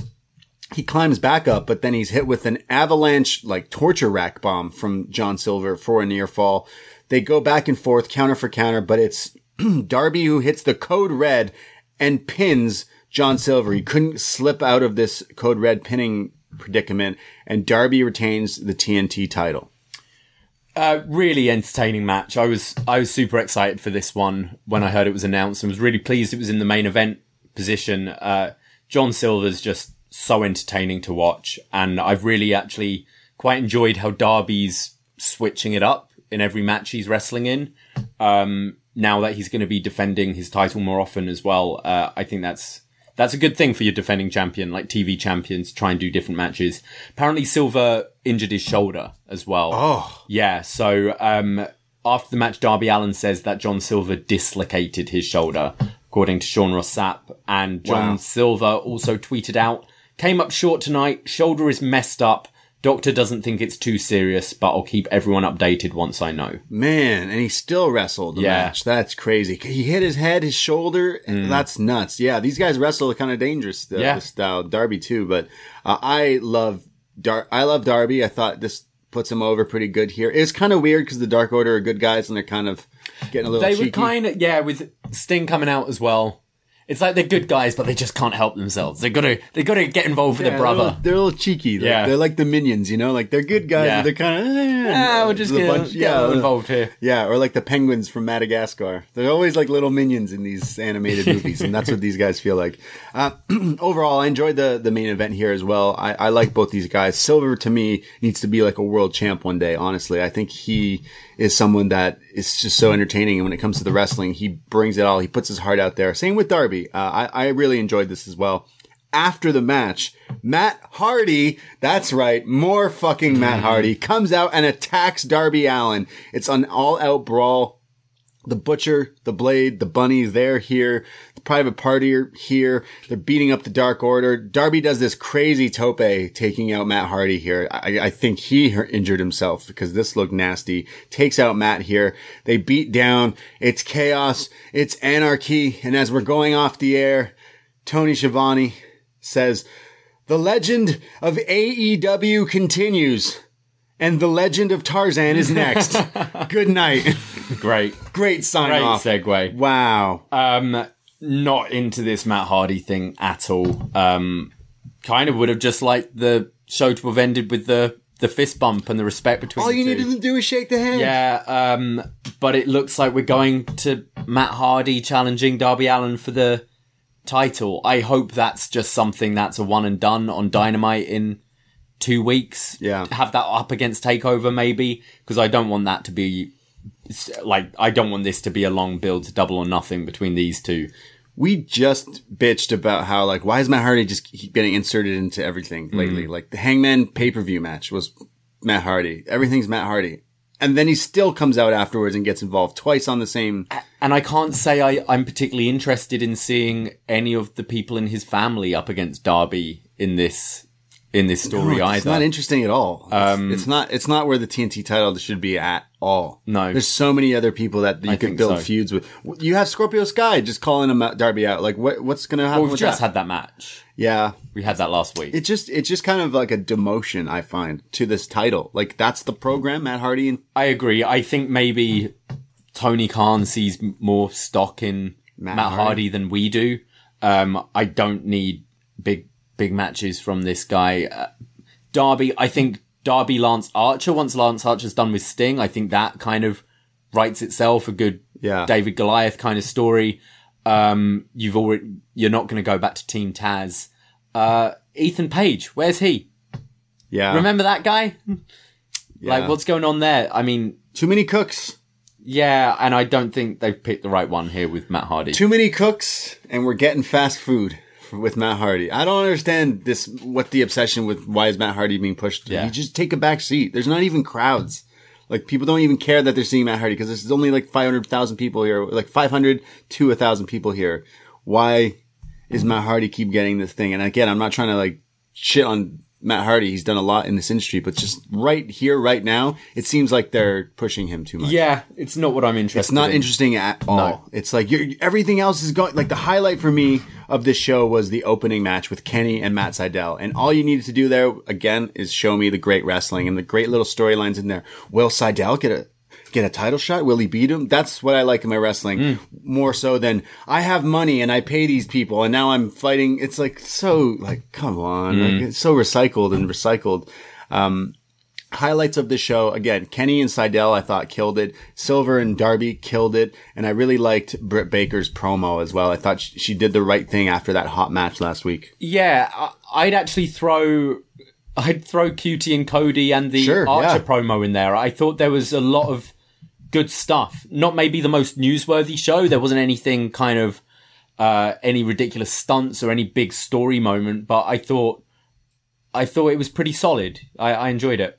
yeah uh, overall did you enjoy aew or nxt more Um, i think I I'm think gonna- AEW for wrestling. yeah Um, NXT had a, a great last angle, but I think maybe AEW this week. yeah we were pretty like kind of high we had some we had one thumb thumb up at Again, it was for- solid. yeah was solid show. NXT was a pretty solid show. It had some really good wrestling. It had some story driving, driving things and leading into the takeovers. But overall, I think I enjoyed Dynamite a little bit more simply because the two matches definitely like stood out to me. Yeah. But, um, AEW still feels to me like the cool show. as a wrestling fan. Like the reason we do this show is, yeah, we're upNXT. We cover NXT, but we genuinely, as wrestling fans, are interested in this show. It's the new cool toy. This, hmm. this is the shiny new toy is dynamite still. Yeah. It's been on for a year plus now, but it's still the cool show. So we do this show because we're like, fuck it. We're watching the show anyways. We might as well do a show on hmm. this show. And that's the reason why we kind of do BDElite and, and give it to you guys for free because it's like, well, we're going to watch it anyways. Yeah. Because it feels like the more interesting show. And even when AEW falls flat on a Wednesday night, it's like there, it's still the show that's topical and something. It's it's always entertaining, Yeah. even when it's not like one of their best shows. I absolutely this wasn't one of their best shows. Um, it's not a particularly memorable show, but it's always enjoyable. Yeah. I never come away from it. There's a few times. There, there's been times where it's been not great, but I can't say I've ever been like crazy angry Yeah. about an episode I'm interested in next or week. feel like I've wasted my time or Yeah. anything. I've just been like, ah, that wasn't as good this week. Yeah, sometimes sometimes it feels like that.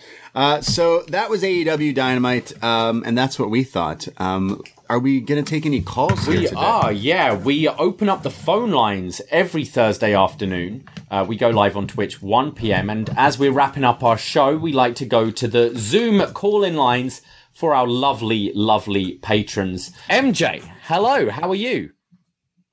Hello, my friends north of the border. Oh, it's MJ from NJ. It's MJ from NJ. I miss you guys. I miss you too. I miss you so much, bro. It's been a minute. I can't join the watch alongs anymore. I don't watch the main product. And uh, I actually caught the overrun. I know I left feedback on the final promos for NXT last Hmm. night. Um, that looked cool. So excited for those uh, matches. Um, not sure how many times they can run Adam Cole up the top of the mountain though. With like at some point he's got to regain his old form, right? He's got to be the champ, and I don't know that I want to see Kyle lose. It's it's definitely a very good rivalry. Yeah, absolutely. I think I think this takeover is is looking fantastic, and definitely Kyle and Cole is one I'm I'm probably most excited to see. Yeah, Takeover looks stacked. So I know this is the AEW show, and I don't know how much you guys watch uh, Being the Elite. It's always been a big passion of mine, and something I've watched for years. And there was this interesting uh, bit this week where Matt Jackson's kind of sad about what happened with Hangman. Matt Hardy like did the whole phone call thing. Am I telling you guys things you already know? I'm sorry.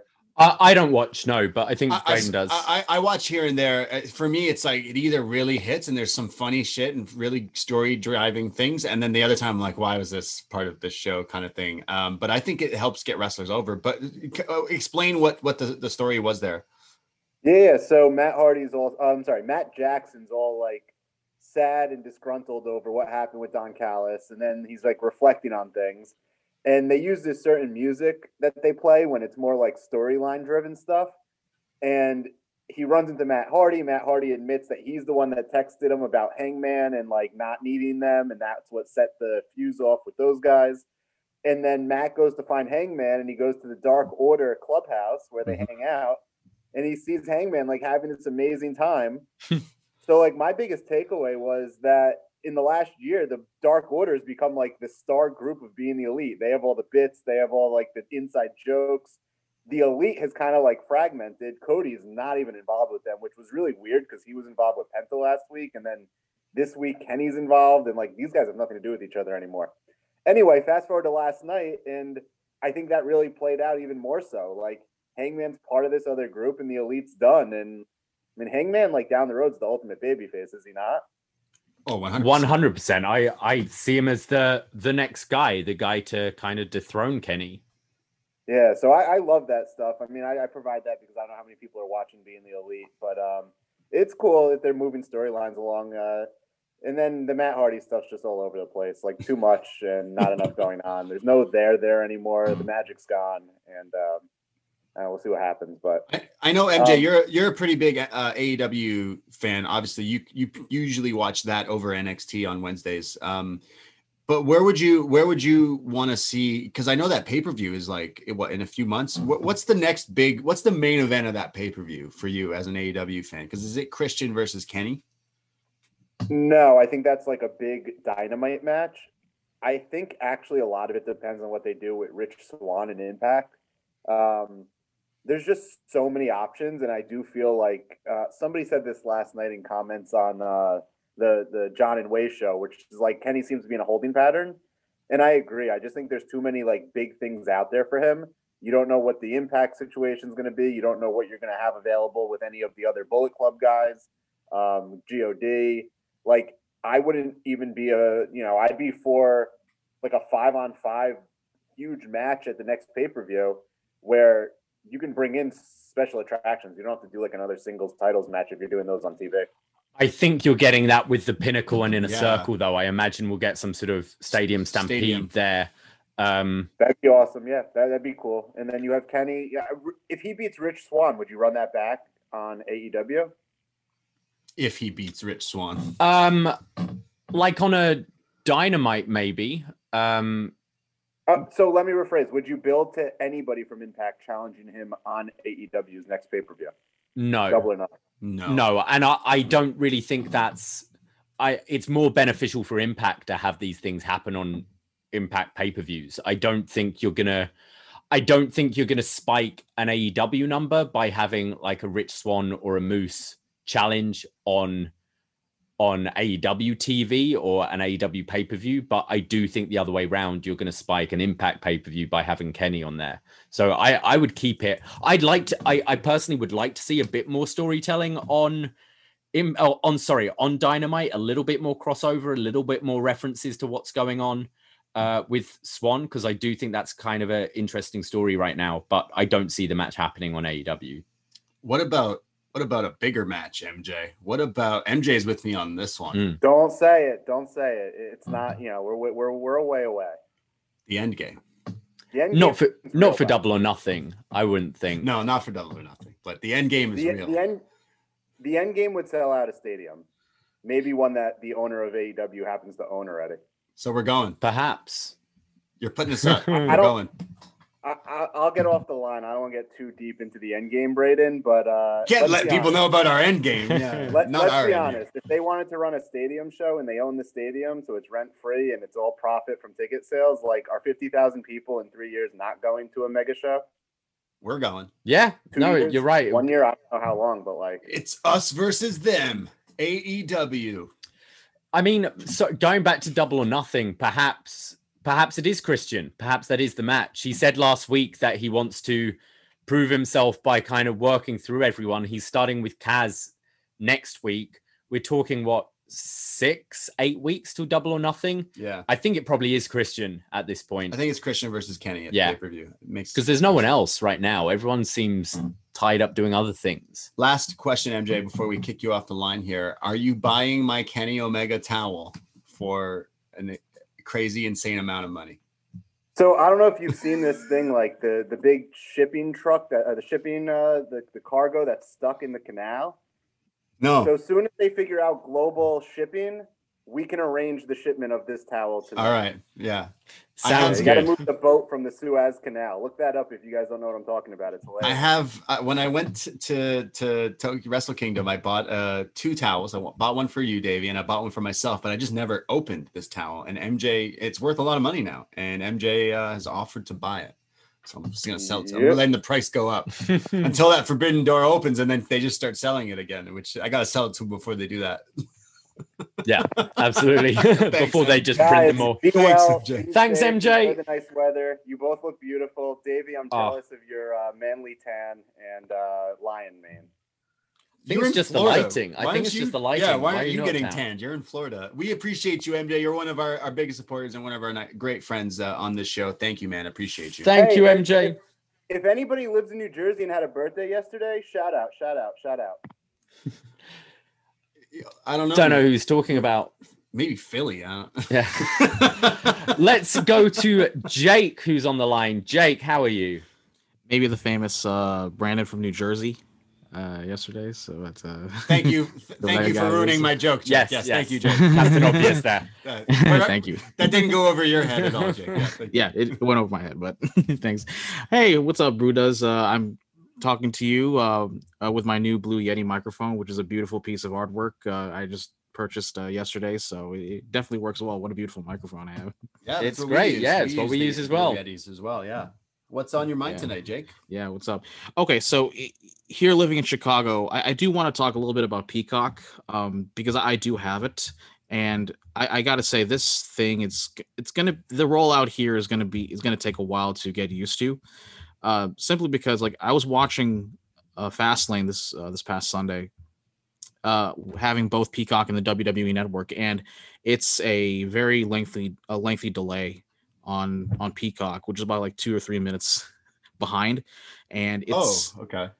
yeah it's it's it's interesting uh and there's no capability to pause to fast forward or to rewind uh which is pretty uh, lackadaisical and pretty frustrating to be honest with you but Mm. i don't know what's it's i don't know what's going to happen but uh, hopefully they'll all get sorted out and uh, by hopefully by mania time but it's, it's going to take a while to get used to and regarding the whole editing thing well well they have i've decided to take a look at the library and removing some some questionable content and like you know i i understand what they're doing uh but and i know that the times have changed but you know the past is still the past still happened and what Mm. happened and what happened uh what happened you, you can't change history pretty much uh but look I, I understand what they're saying and they want to like you know try to appeal to like a more mainstream audience and don't want to have that type of controversy coming around but uh, even disney plus but to be honest you, even disney plus isn't doing this type of stuff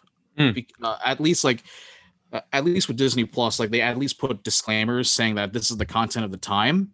And yeah, there were and obviously in like the classic disney movies back in the 30s and the 40s it has some racial stereotypes that were that did not age very well like like with bambi and uh uh, Peter Pan. the old movies Dumbo, I Peter, think. Peter Pan, Dumbo, one of, yeah. yeah. Peter Pan, one of my all-time favorite movies. Uh, Captain Hook is the true hero. They recently put up these things like, hey, there's some things in this movie that aren't like cool. Mm. Disney's doing that, but WWE's pulling. and there's like uh like parental locks for like Yeah. stars like if you want to add star Yeah. to your thing you've gotta like but I get it. I'm not a parent, but I understand Disney is Disney. It's for kids. It's Mm. weird that it's so. yeah i'm probably i'm probably comparing apples and oranges here but Yeah. i'm just putting out an example right here but with uh with with wwe like having more of an adult type of content and seeing what they with the stuff they put out there with like with vince mcmahon having that uh that conversation with john cena and then pulling out the n word and then Mm. having booker t on the side after that but but yeah i, I could have at least had like a probably feel like I ha- at least had a better solution maybe like putting like disclaimers like what they did with chris benoit matches yeah like, I, I don't know like I don't know how you guys feel about that. I mean, it doesn't affect us, but I, I'm with you, Jake. We kind of talked about it on the show about Yeah. how I think we both feel the same that just pretending things didn't exist. I don't think that's how you learn. I think you learn from seeing that, watching what happened and being kind of told that this isn't cool and this doesn't necessarily represent NBC's views. And this Yeah. was filmed in 2005 and It wasn't right then. and it wasn't right then. But sure, sure. yeah I, I think um i mean the whole attitude era there's so many things that you're gonna Someone's QCing right now the Attitude Era clips, and they're like, "Wait, Mae Young and Mark Henry. Wait, they got trish what? barking like a dog Like, there's so many katie vick things. like Yeah. there's there's so many things that uh a- and i get you don't want you don't want kids flicking through and seeing vince mcmahon say that word and thinking that's cool but also so like well that's why you have disclaimers. That's why you have parental locks. Like you've uh censorship of like old stuff i don't know. I, I just find it a bit odd. It, it's it's weird because uh, like think of uh we're I'm born in the 90s so 2000s I love all those shitty 2000 comedies teen comedies American pies and Mm. stuff like that. If I watch those back now I'm like ooh that's cringy. Ooh that's the plot. Ooh that's a joke. Today that's just like downright wrong. They Mm. shouldn't be. Family Guy you watch jokes from Family Guy you're like ooh should they have said that? Should they are they going to edit these movies and just air it 15 minutes of it instead of the, what's in it it's like yeah, it, it- maybe it wasn't right and we've learned from it, but this helps us know that now I watch and go, ooh, that's not cool. there was a whole uh there was a play at one of the theaters i worked at called no naughty bits which was about monty python versus abc Okay. because abc basically censored all the naughty bits Right. from monty python but it then made like when it was airing it didn't make you're like missing parts of the Yeah. joke. So a 30 minute show is now 20 minutes and all setups for punchlines aren't there. So therefore it's not funny. And they go by removing it. I'm not saying that N word is necessary at all for that show. I don't Right. think it's necessary. That one, I also kind of I I'm not as hot about being cut out, but I think other stuff from hearing what the censorship is, um, you're taken away from what the product originally was, right? And you kind of want to see that. You want to see how things were then. I'll tell you, Jake, what they won't censor, and that's us here at the BDE. I don't Let's like go. censored podcasts, and I don't like censored music. Is what I don't. I, you know, trying Yeah. to cancel Eminem. It's like, yeah, just don't listen to him. Yeah. Yeah. Other quick thing, uh, I I gotta feel I gotta feel bad for the, the person managing uh the whole platform, having to edit all those stuff and trying to take out all. It takes like hours and hours of consumption trying to take that out. But I gotta feel I gotta feel bad for that guy. So Uh, at least he's working. Some people aren't working right Yeah, now. So work- like he's got it's his job. There's probably a lot more than one person doing Yeah. it too. Uh, uh, yeah, but uh, hey, thank you, Jake, for calling. in, Thank man. you, Jake. all right, thanks thanks so much, guys. Talk to you next. Shout Take out, care, dude. Shout out the Blue Yeti. You sound great. Yeah, Shout sounds very Yeti. clear. Oh, and by the way, uh, by the way, one more thing. Shout out to the beloved Toronto Raptors. Uh, unfortunately, they've gone through a, a tough season uh, this Oh. season, and unfortunately, it looks like uh, some of the best players, Kyle Lowry and Norman Powell, are on their way out. So uh, I yeah, sad I saw those this. so. Yeah, dude, I woke up this morning and saw that, and I was like, oh man, I'm not even a huge sports guy and, and stuff, but I always want to support the city. And I will say, Kyle Lowry. Lowry is the Raptors. Yeah, he is the Toronto Raptors, so that definitely takes the the heart and soul out of them. Uh, yeah, shout out Kyle Lowry. Yeah. Yeah, I'm gonna get a, I'm gonna get a jersey now. Larry jersey. Larry. La- Larry. Larry Larry. jersey. Thank you, Yeah, Jake. we the North. Thanks so much, guys. Yeah. Thanks, We Jake. North. Bye. wow. Uh, yeah. Shout, Awesome stuff. shout out Kyle Kyle Lowry, Yeah. and shout out you guys for listening to us. And you know what? Shout out Brandon from New Jersey. Happy belated. Ju- just like you were belated to our Rumble game. Yeah. Turning up way after the number 30 slot. We're belated really- and saying. It was really funny though. Happy birthday. It's like he did it on purpose, Yeah. and it like made stuff. It was great. I love that he didn't show up. We were like, well, I guess we just don't have a number thirty. And it's like, wait, he's here. It's Brandon from New Jersey. Uh, yeah, uh, Brandon from New Jersey. Happy birthday, brother. Uh, again, we miss all like our our upNXT crew and stuff like that. We mentioned WrestleMania patrons. Patreon.com slash upNXT. Join now and join for the month of April because WrestleMania night one tailgating before the show starts on Zoom for all patrons. We will will be celebrating our third birthday Yeah. here at upNXT. So, so come tailgate with us. I hope Brandon from New Jersey is there. I hope Jake is there. I hope MJ from NJ is there too. I hope all of you guys are listening and stuff. It's our leather anniversary, so maybe we've got to wear leather to Oh. celebrate three years. calm, down. You- You've got your leather hangman vest. I do. I got a new vest though. Yeah. I got I got inspired by Kyle O'Reilly, and I'm gonna rock a great WrestleMania Terrible. tailgate outfit. Terrible. Terrible.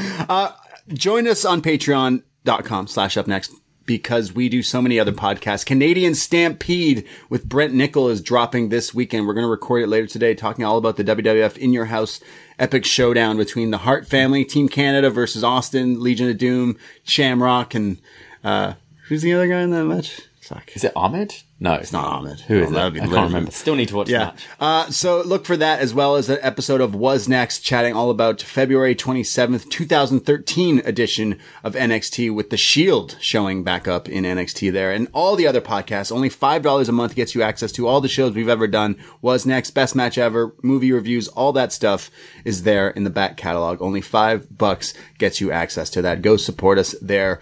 And follow us on the socials at upNXT Podcast on Twitter and Instagram for all the updates of all the shows and everything we do. And uh, we appreciate you guys uh, for listening and, and for supporting. We appreciate you so much. Thank you for joining us, everyone in the Twitch room today. Thank you for listening, guys. It's always a pleasure. Yeah, it is. So uh, thank you. Take care. Goodbye. Be safe. And uh, I didn't think of anything uh, too funny to say. So Um, I don't know. Who said? who better? Like I don't even. Nothing really was. Who better? Who Yeah. better? Ahoy!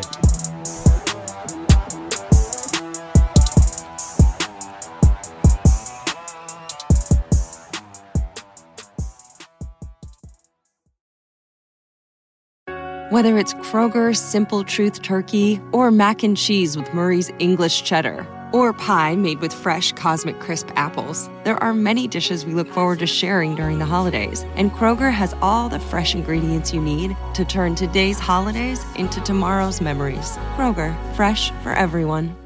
Get more ways to save at the Buy Five or More Save $1 each sale. Just buy five or more participating items and save a dollar each with card. Kroger, fresh for everyone.